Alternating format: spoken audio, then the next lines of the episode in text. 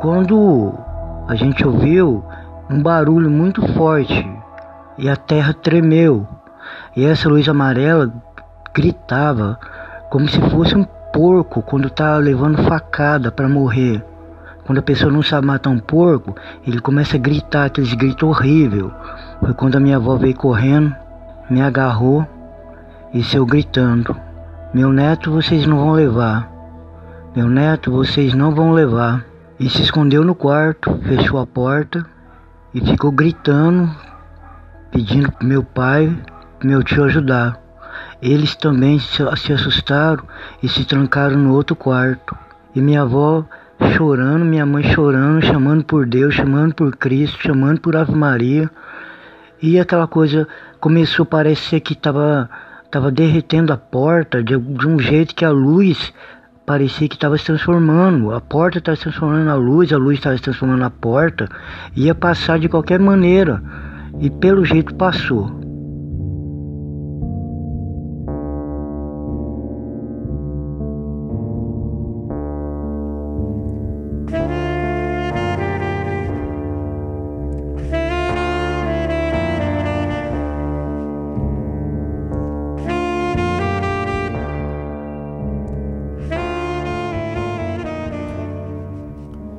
Cambé, Paraná, décadas atrás. No episódio de hoje você conhecerá o Paulo e sua incrível história que envolveu o pai, mãe, avó e tio no interior da sua pequena cidade. O seu relato conta com detalhes gráficos, por isso não é indicado para ouvintes mais sensíveis. Antes do play, vale lembrar que o nosso podcast é um projeto colaborativo e por isso estamos aqui para te convidar a fazer parte do nosso grupo de comissários de bordo, através do site www.apoia.se barra Relatos Flutuantes. Com uma ajuda de R$ reais ou mais, você já garante a continuidade do programa e ainda recebe recompensas que vão de episódios exclusivos, ingresso no grupo secreto de ouvintes e até descontos em nossas camisas. E por falar em camisa, agora os Relatos Flutuantes têm a sua própria loja e com estampas inéditas toda semana, sempre na temática ufológica e ficção científica. E nessa última semana mesmo nós lançamos a nossa primeira estampa do clássico Blade Runner. Se você curte o filme, vale a pena conferir. E para pedir a sua, é só acessar o site www.lojaflutuante.com.br. E para finalizar, Lembro também que é de grande ajuda se você nos classificar aí em seu player. Dessa forma, nos tornamos mais relevantes e, com consequência, mais relatos alcançaremos. Agora sim, eu sou o Zero, seu anfitrião, e essa é a fita número 102 dos Relatos Flutuantes. Explicáveis ou não, relatos ufológicos surgem aos montes, a cada dia, hora e minuto. Quantos deles você conhece? E quantos casos sequer são relatados? Ajeite seus fones de ouvido e esteja preparado para experimentar um deles agora. Meu nome é Paulo César. Eu moro em Cambé, divisa com Londrina. Quando eu era criança, eu, meu pai, minha mãe minha avó, meu tio, fomos passar o fim de semana no sítio de um amigo do meu pai. Lá tinha um pomar de laranja enorme. Chegou a noite, tomei banho, comi, fui para minha cama. De madrugada, senti sede. Então fui até o banheiro, depois fui na pia Peguei um copo, coloquei água e fui beber. Quando eu vi uma luz num cartaz que tinha Jesus, estava na parede, começou a brilhar. Fiquei assustado. Só depois de um tempo percebi que a luz estava vindo atrás de mim, estava dentro da sala. Foi quando a minha avó veio correndo me agarrou e saiu gritando: Meu neto vocês não vão levar. Meu neto, vocês não vão levar. E se escondeu no quarto, fechou a porta e ficou gritando, pedindo pro meu, meu pai, meu tio ajudar. Eles também se assustaram e se trancaram no outro quarto. Então essa luz, que era amarela, veio até o quarto e tinha aquela coisa que estava gritando, com um grito horrível. E começou a bater na, na porta, querendo entrar, e gritava cada vez mais alto. Quando de repente ela passou uma espécie de, de um cordão que parecia ser de carne, mas que brilhava também, né? Tinha a mesma luz amarela em volta daquele cordão e começou a chegar mais perto e minha avó, minha mãe começou a rezar Ave Maria, Ave Maria, e rezando, rezando, e nós pensou que ali tinha acabado. Quando um barulho muito forte a gente ouviu e a terra tremeu, né? Então a gente percebeu assim que tinha mais algo dentro da casa. Era uma luz azul que havia entrado. Então pegou essa outra luz amarela e começou a lutar, brigar uma com a outra. E essa luz amarela gritava como se fosse um porco quando está levando facada para morrer. Quando a pessoa não sabe matar um porco, ele começa a gritar aqueles gritos horríveis. E daquele jeito era o grito do ser que estava dentro da casa. E dali começaram a brigar, para, pelo jeito um pegava o outro e jogava contra a parede. A briga era feia, o barulho era muito grande, parecia que eles tinham muita força. E rastou pelo jeito essa luz amarela lá para fora e continuaram brigando lá do lado de fora.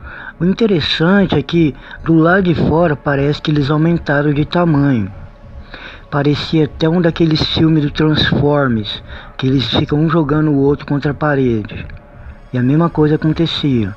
Ficava jogando um e o outro contra a parede da casa, que era de madeira, e gritando, e aquela luz passando pelo vão das paredes, né, que a casa era de madeira, dava para ver a luz azul, a luz amarela, uma com a outra, batendo na parede bem onde a gente estava.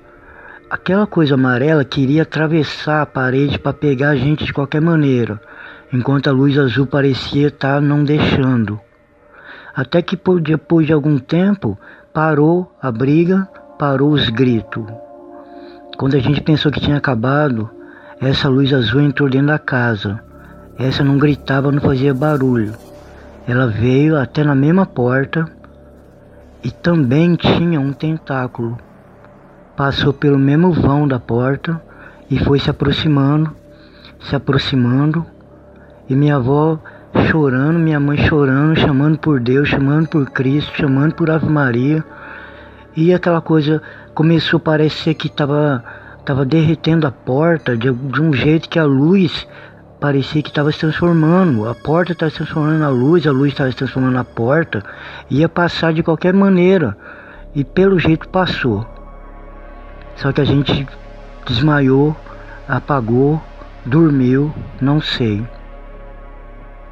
O que sei é que no outro dia, quando acordemos, nós olhamos para a sala, a sala estava tudo quebrado, mesa quebrada, cadeira fora do lugar e tinha marca de três arranhão no chão. Arranhado feio que afundou na, no chão que era de madeira. Tá, se esse ser não, não tem unha, se é como eles mostram na TV por aí, então por que que tava aqueles rasgos no chão, aqueles arranhados? Detalhe, a porta estava fechada por lado de dentro quando a gente acordou. Como que ele saiu e fechou a porta pelo lado de dentro? Quando nós abrimos a porta, olhamos para o pomar que a casa era rodeada por pé de laranja. Tava todos os pés de laranja com a raiz para cima, para cima. O que nessa terra consegue fazer isso com um pé de laranja? É forte. Um trator demoraria muito tempo a fazer isso, né? E arrancou parecendo como se não fosse nada aqueles pés de laranja. Tudo bem. Então chegou o dono da casa, culpou a gente falando o que, que a gente tinha feito com a casa, que a casa estava torta. E o que, que tinha acontecido com os pés de laranja? Gente, ninguém sabia explicar para o homem o que, que tinha acontecido. Tá, então colocou a gente na caminhonete e levou nós embora. Quando chegou em casa, eu fui no banheiro, né? Aí fui mijar e daí senti dor, coloquei a mão para ver por que estava doendo e eu vi que estava faltando um testículo em mim. Me faltava um testículo. Logo depois, não demorou muito, eu já caí na cama e apaguei. Quando eu acordei, eu estava no hospital, cheio de médico em volta. Ninguém sabia o que que eu tinha.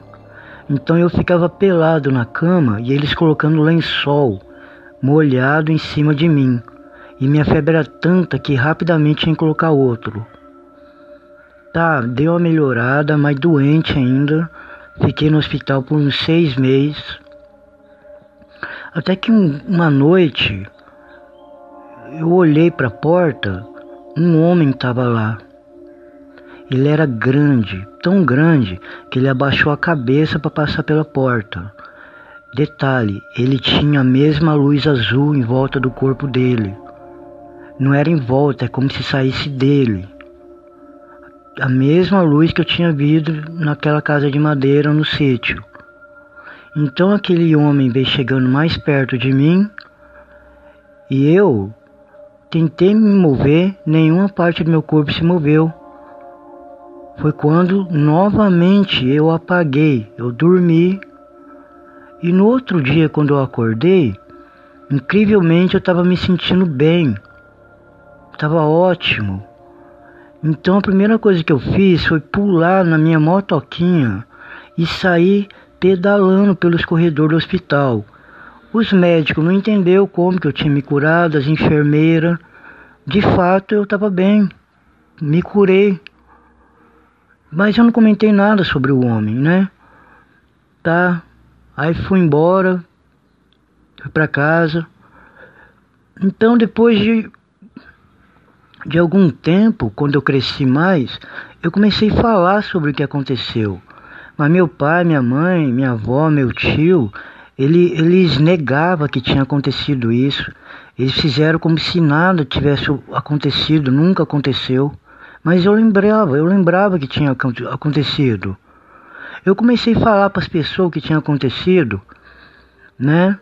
Então não demorou muito para aparecer dois homens de terno na minha casa com um carro preto, dizendo que era da Receita Federal e que ia tirar a nossa casa se eu continuasse mentindo, se eu continuasse falando sobre coisas que eu não entendia. Então eu decidi parar, nunca mais falei, estou falando agora.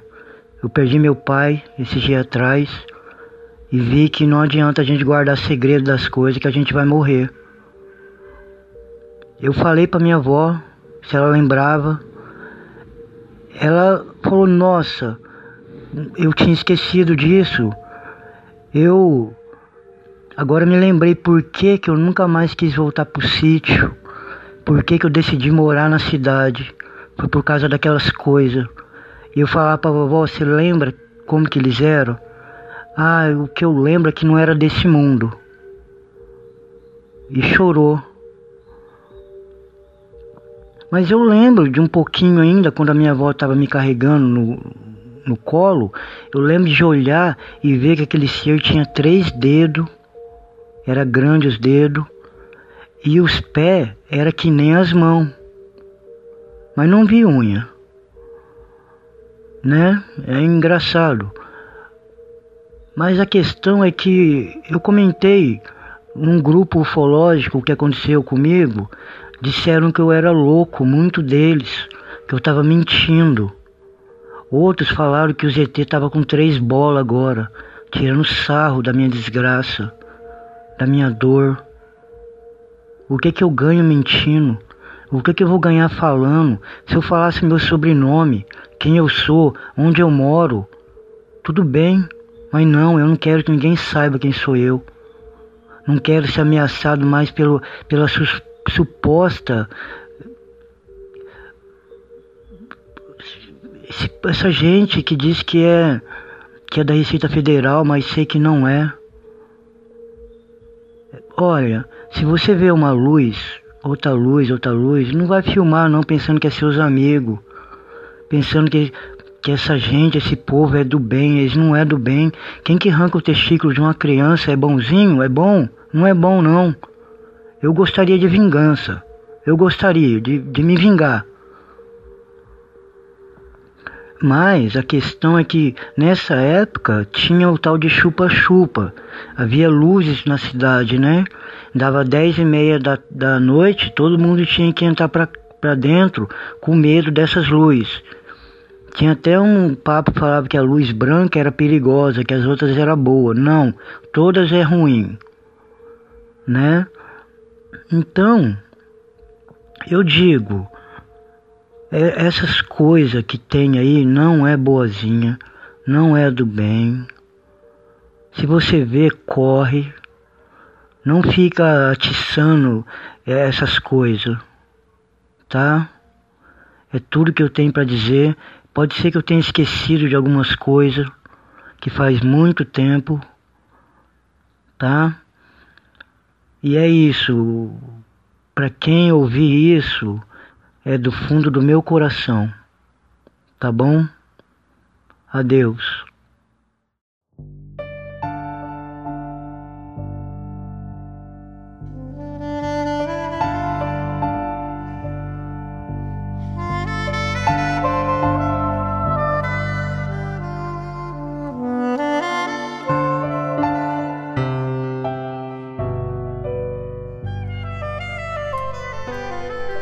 Participe você também de nosso podcast enviando o seu relato como mensagem de áudio para o WhatsApp 28 999 834185. Não se importe com o tamanho nem a magnitude de sua experiência. Apenas nos envie com todos os detalhes possíveis e lembre-se, aqui nós não julgamos nem analisamos a sua história. Nos encontre também no Instagram como arroba Relatos Flutuantes e no Twitter como arroba Rflutuantes. Por aqui encerramos a transmissão e até a semana que vem. Aperte bem o cinto e não se esqueça: nós somos uma nave.